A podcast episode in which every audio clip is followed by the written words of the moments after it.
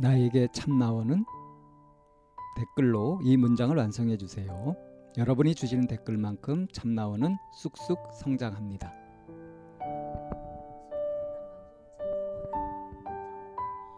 심리 상담 방송 참나원은 청취자 여러분과 함께 만듭니다. C H A M N A O N E 골뱅이 다음점 넷으로 참여 사연을 보내주세요. 사연을 보내실 때 연락처를 남겨주시면 연락을 드리고 일정을 예약합니다. 누구든 마음을 내시면 함께 하실 수 있습니다. 참나원은 여러분의 관심과 참여를 기다립니다. 안녕하세요. 어, 참나원 시작합니다. 오늘도 음, 버추카드 목적 의식으로부터 시작합니다. 음, 목적 의식이 있다는 것은 관심의 초점이 분명하다는 것입니다. 먼저 당신이 이루고자 하는 일을 머릿속에 그린 다음 자신이 정한 목표에 집중하세요. 에너지를 분산시키지 말고 한 번에 하나씩 하세요. 원하는 일이 일어나기를 막연히 기다리지 마세요. 목적 의식이 있으면 당신은 자신이 원하는 일을 일어나게 만들 수 있습니다. 선생님 안녕하세요. 네, 안녕하세요. 음, 점점 이제 그 새카매져 갖고 올라오시는 것 같아요. 시뻘겋고 새카맣고. 음, 일 많이 했어요. 올해 농사 다 지었어요. 네?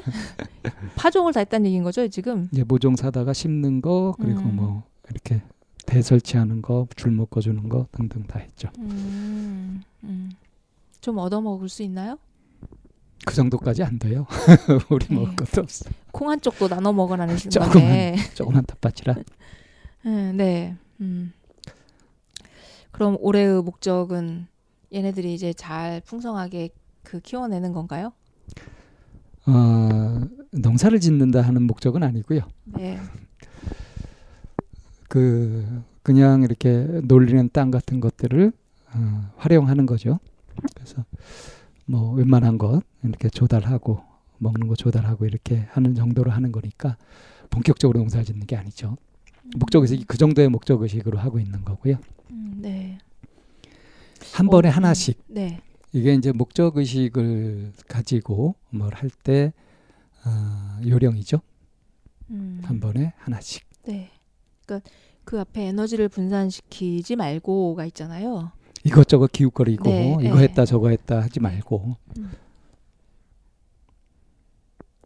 그 목적 의식을 명확히 한다는 것은 목표 목적을 뚜렷하게 해서 어, 아주 힘을 집중적으로 쓰는 거죠. 그렇죠.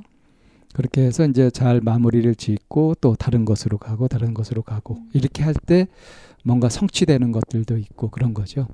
그냥 욕심만 가지고서 이것 됐다 저것 됐다 하게 되면은 이제 아무것도 되는 것이 없어지죠. 왜 그런 분들 많이 있어요. 시작은 창대하게 하는데 끝이 미약해지는. 안 돼야 되죠. 시작은 미약하나 그 끝은 창대하리라 해야 되는데. 이건 목적 음. 의식을 잃어버렸을 때 그렇게 음. 되는 겁니다. 목적 의식이라고 해서 뭐 힘 주고 뭐 계속 하자 이런 얘기가 아니라 자기가 뭘 하고 있는지 그것을 분명히 해서 무엇을 하고 있었던 것인지를 놓치지 않아야 어, 뭔가 이뤄낼 수 있다는 얘기고요. 집중한다는 게 정말 참 음, 옛날에는 그냥 하면 되는 것이라고 생각했거든요. 아, 근데- 그렇게 생각하셨었어요? 저는 집중해야 된다고 생각했었어요. 음. 근데 요즘에는 집중해야지 하고 이렇게 막 붙들어 와야지 되는 거가 좀 많이 느껴지거든요. 음, 음. 옛날에는 그만큼 신경 쓸 일이 많아졌다는? 아니요, 그러니까 집중력이 무- 그- 무너졌다는 얘기인 거죠. 음, 아 하기는 10대 20대만 하더라도 뭘 하게 되면은 그것을 그걸 챙겨 가지고 쭉 할수 있는데 네, 이게 이제 나이를 먹고 하다 보면은 네, 그만큼만 깜빡깜빡 까먹고 뭐 하려 했었지? 하기도 하고. 네, 네, 또 동시에 그냥 뭐 여러 가지 것들이 막 보이고 느껴지고 하니까. 네, 네, 그래서 많이 이렇게 뭔가 집중해서 뚫고 나가는 힘은 좀 약해지는 것 같기도 해요. 네. 그래서 이제 그 그야말로 여기서 목적 의식에서 얘기한 한 번에 하나씩 네. 이라고 이제 그 부분에 자꾸 이제 초점을 두니까 이제 조금 좀 정신이 차려지지 그렇지 않으면은 이렇게 쉽게 이렇게 막그 무너지는 느낌 좀 많이 들어서 그게 좀 서글프더라고요. 음, 서글프기까지. 진도가 안 나가니까. 예.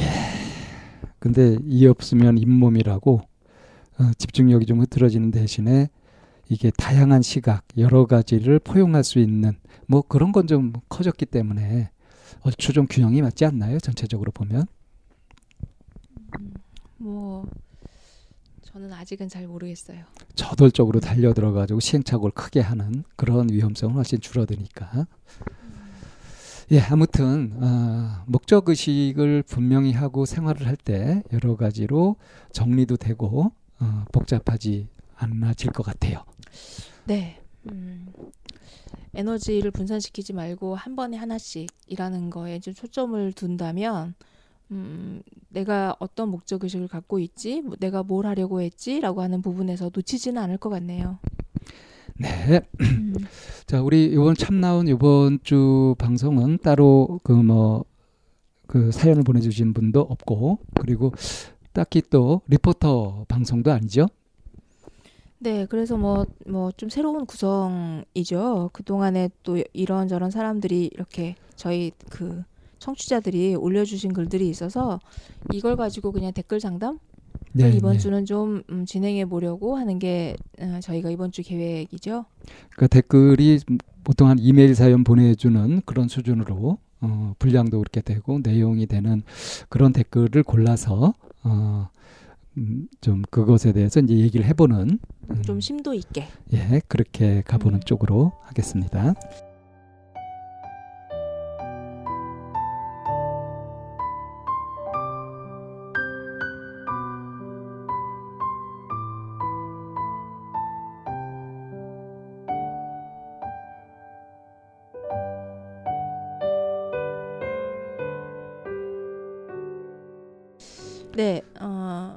그 댓글 내용 중에 이런 내용이 하나 올라왔어요. 때때로 울컥할 정도로 가슴이 구멍난 것 같이 외롭고 허무한데 인생에 별 문제 없어서 남아도는 감정의 사치 같은 걸까요?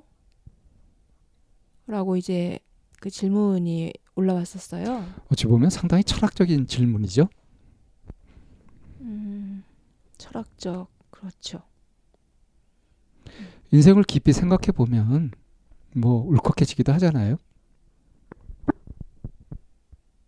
근데 이것을 감정의 사치가 아니냐 이렇게 생각하게 되는 거.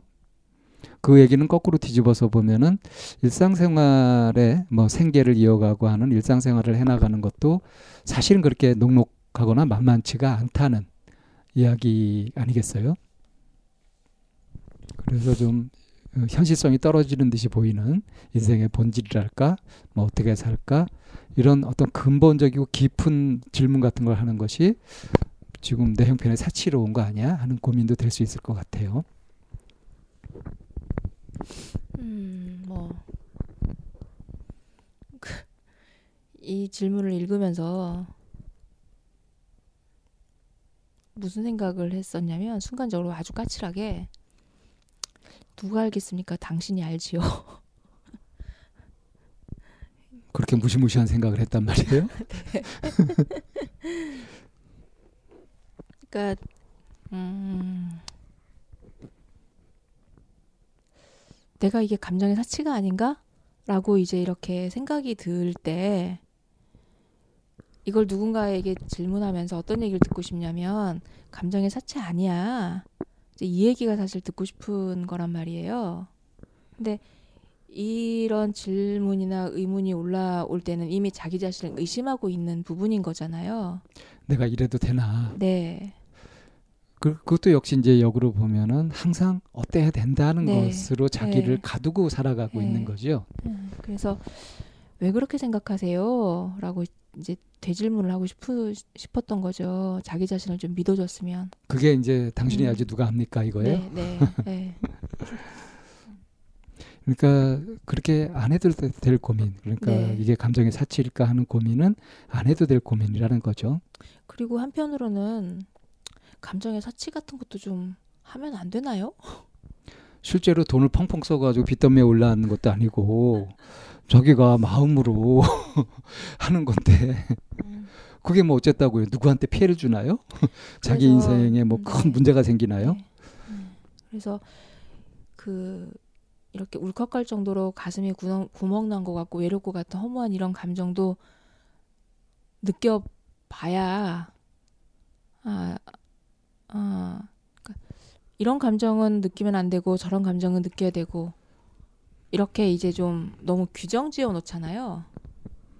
그렇게 뭐 안팎으로 몰리죠. 여러 네. 가지로. 네. 근데 오히려 그렇게 한번 멈춰서 한번 느껴보고 하는 것은 사실은 굉장히 귀한 감정이라는 생각이 들어요. 네, 네, 네, 늘 네. 날이날마다 날마다 느끼는 것도 아니고요. 네. 네. 음. 그리고 이제 그것이 자기도 모르게 막 치달려 가던 어떤 것을 딱 멈추고 살펴보는 그런 계기가 될 수도 있잖아요. 음, 네. 그러니까 이런 감정도 느껴 봄직하다는 거죠. 귀한 감정이다. 네, 네. 귀한 것은 귀하게 대접해야죠. 그리고 그게 설령 감정의 사치인들 음. 아닌들. 그 제가 아는 그한 우리 우리 이제 현대사에서 굉장히 위대한 선지식이라고 할 수 있는 그런 분이요. 이분이 그 어릴 때 그 이제 6.25 전쟁이 나가지고 뭐 먹을 것도 없고 굉장히 그 고생스럽잖아요. 고통스럽고 그렇잖아요. 그럴 때 이제 그 막그 이분이 이제 그때 굉장히 어릴 때였는데 어, 전시에 그렇게 고생하고 뭐 굶어 죽는 사람도 보고 막 그랬던 모양이에요. 네. 근데 이제 워낙에 천성이 이제 착하고 자비로운지라 그것들이 너무 마음이 아팠던 거라. 음, 네. 근데 이 어린 아이가 아마 10살도 안 됐을 무렵일 거예요. 그때 이분이 이제 뭘 했냐 하면 상상을 한 거예요.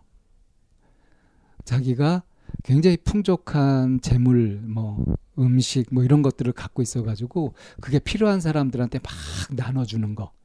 그래서 이분은 그걸 이제 이름을 붙이기를 상상보시라고 이름을 붙이더라고요. 네. 그래서 어릴 때 그 상상보시를 했대요. 음, 근데 그러니까 참, 어, 그 당시는 실제로 뭐 되는 건 없었으나 이제 상상으로 막 펼쳤던 그게 있잖아요. 나중에 이분이 실제로 그 현실에서 그런 걸 한 거예요. 하게 된 거예요. 음, 그것도 법을 그러니까 진리라고 아, 하는 걸 음. 이게 깨쳐가지고 아주 수많은 사람들을 이제 그 어둠에서 벗어나게 그렇게 이끌어주고 그렇게 했죠. 음. 이분이 누구냐면 그 한마음 선언 하신 대행 스님이라는 분이에요. 음. 여자분의 몸으로 그 이렇게 깨닫고 이 저 지금 문제 많은 이런 그 종단과 상관없이 그렇게 대단한 업적을 이루셨죠. 음, 근데 이분이 먹었던 마음이 아무것도 없는 현실 속에서 상상으로 막 보시를 하는 거를 했다. 이게 감정의 사치일까요? 이게 마음으로 사치를 부리는 건가요? 그렇게 생각하지 않습니다. 그것이 염원이 될 수 있는 거고 그것이 자기 자신의 어떤 현실적인 목적이 될 수도 있는 거거든요. 음, 이렇게 가슴에 구멍 난 같이 이런 감정을 맛보거나 이런 이런 게 이렇게 밀려 올라왔을 때 사실은 어, 또 다른 누군가가 이런 얘기를 했을 때 좀 더 깊게 들을 수 있지 않겠어요? 깊게 듣고 네. 공감할 수 있고 어, 나도 그렇다 할 네네. 수도 있고 네.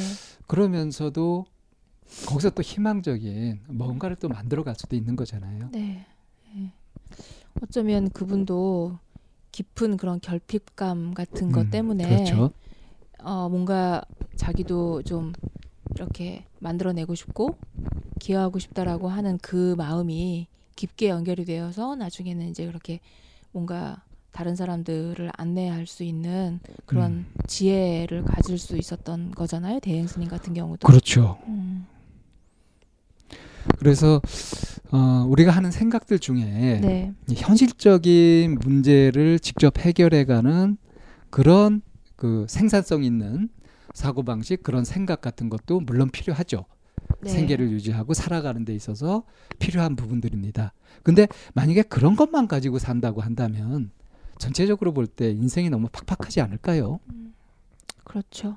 무슨 꿈도 있고 뭔가 새로이 만들어가는 것도 있고 그래야 인생이 좀 풍요롭고 살아가는 의미도 있고 그렇지 않을까 싶어요. 음. 특히 그 뭐 위대한 발명 같은 것들을 보게 되면 아주 처음에는 엉뚱한 상상에서부터 시작되잖아요. 그렇죠. 뭐 하늘을 날고 싶다? 음. 네. 여기에서 이제 비행기 같은 것들이 나오게 되고 그러잖아요. 네, 네. 근데 그거를 처음에 꿈꿨던 사람들이 그 꿈을 얘기했을 때 주변의 사람들이 야, 그거 좋은 꿈이다. 한번 이루어 봐라. 할 수 있었을까요? 아니요. 대부분 아마 허무맹랑하다. 무슨 그런 엉뚱한 생각을 하냐. 이런 분위기였던 거죠. 그렇죠. 그래서 자신이 하게 되는 여러 가지 생각들 또 들게 되는 감정 이런 것들을 어떤 단순한 잣대를 가지고서 이게 현실적이다 비현실적이다 뭐 현 그 너무 황당하다 뭐 이런 식으로 단정해 버릴 것이 아니라 일단 그런 부분을 인정하고 그리고 좀 진행해 보는 것도 괜찮을 것 같아요.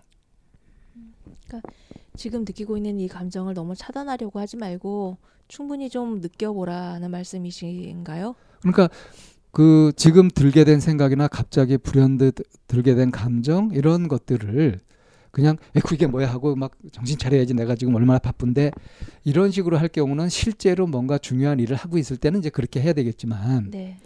그렇지 않을 경우라고 한다면 사실 대부분이 그렇지 않을 경우겠지만 그럴 때는 어 내가 들었던 생각 일어났던 감정 같은 것에 머물러서 그걸로 한번 세상을 보기도 하는 거죠. 음. 그래서 현재 내가 어떻게 살고 있는지를 거꾸로 되비쳐 보면 내가 무엇에 쫓겨서 어떻게 가고 있는지 내가 무엇을 집착하고 있어서 무엇을 소홀히 하고 있는지 이런 것들을 오히려 객관적으로 볼 수 있는 계기도 될 수 있거든요. 음, 네. 자기를 한 걸음 떨어져서 바라보는 메타인지를 연습하는데도 굉장히 좋은 방편으로 쓸 수 있다는 얘기입니다. 음, 네. 네, 뭐 어, 있는 자리에서 보지 말고 좀 더 큰 시각으로, 큰 관점으로 바라보는. 그러니까 문제가 되는 건 뭐냐면 생각 하나, 감정 하나 이것도 다 평가하는 거 있잖아요. 이게 음. 쓸데 쓸모가 있는 거, 쓸데없는 그렇죠. 거, 응? 좋은 거, 나쁜 거. 뭐 이러면서 자꾸 그 구분을 하고 평가를 해가지고 몰아붙이는 거. 그러면서 어느 한쪽으로 몰고 가는데 그 몰고 가는 것도 가만 보면 그것도 상대적이거든요, 사실은. 네. 그래서 좀 열어두고 자기한테 일어나는 것들을 좀 허용적으로 그걸 너무 비판하면서 그냥 까댈 것이 아니라 네. 일단 받아들여 보고 느껴보고 그리고 나서 이제 전체적으로 여유를 가지고 이모저모로 이제 비교해 가면서 그러면서 생각을 한다든가 행동을 결정하거나 그렇게 하면은 인생이 좀 더 여유로우면서도 또 풍요롭고 또 잘못 가고 잘못 몰려가고 있었던 그런 것을 멈추고 제 방향을 찾을 수도 있고 이런 일들이 일어나지 않겠어요? 음. 네. 음, 여기서도 메타인지는 또 작동하네요. 예, 그러니까 메타인지의 작용이죠. 네. 음. 그냥 메타인지를 작용시키지 못하고 상황에 따라서 그것에 계속 리액션만 하면서 반응만 보이면서 살아가는 거는 너무 억울하지 않나요? 자기 인생을 자기가 계획도 해보고 설계도 해보고 이렇게 꿈꿔보고 저렇게 꿈꿔보고 뭐 그러면서 뭔가 실험도 해보고 말이죠. 음, 네. 음, 그렇게 사는 것이 재미도 있고 어, 의미도 있지 않을까 싶습니다. 다양한 감정이 찾아온다는 거는 감당할 만한 것이고 이 다양하고 이런 감당할 만한 감정을 통해서 내가 그만큼 그릇이 더 커지는 기회 라고 생각하면은 좋겠습니다. 그러니까 그림- 마시고. 그림을 그릴 때꼭 이렇게 먹으로만 그 검은색으로만 해가지고 농도만 해가지고 뭐 흰색, 검은색, 회색 뭐 이걸로 해가지고 표현할 수 있는 것과 여러 가지 다양한 유채색을 다 써가지고 표현할 수 있는 것들이 다르지 않겠어요? 그렇죠. 그냥 수묵화만 고집하는 것도 많은 그 다양한 다채로운 그런 색깔을 모르는 거잖아요. 그렇게 네. 되면 내 인생이 그냥 정해져 있는 대로 또 누가 정해준 대로 그렇게 해서 그 속에서 한계 지어져 가지고 그 속에서 일부분만 이렇게 체험하면서 그렇게 살게 된다고 한다면 그건 좀 저 같으면 억울할 것 같아요. 그래서 좀 뭐 가능하면 여행도 많이 하고 이런저런 체험도 해 가면서 아주 다양한 그런 시- 그 경험 속에서 인생을 좀 풍요롭게 다채롭게 살아가는 것 이런 것들을 감정의 사치라고 한다면 너무 가혹하지 않나 싶습니다. 네. 음. 첫 번째로 저희가 댓글 가지고 얘기를 나눠 봤는데요. 어, 짧은 댓글에 굉장히 길게 저희가 얘기를 해- 한 셈이네요. 뭐 심층적으로 얘기해 본다고 예고를 했잖아요. 네. 음, 네, 그러면은 이제 오늘 첫 번째 댓글 사연 여기에서 어, 정리하도록 하고 또 다른 댓글로 만나 뵙겠습니다.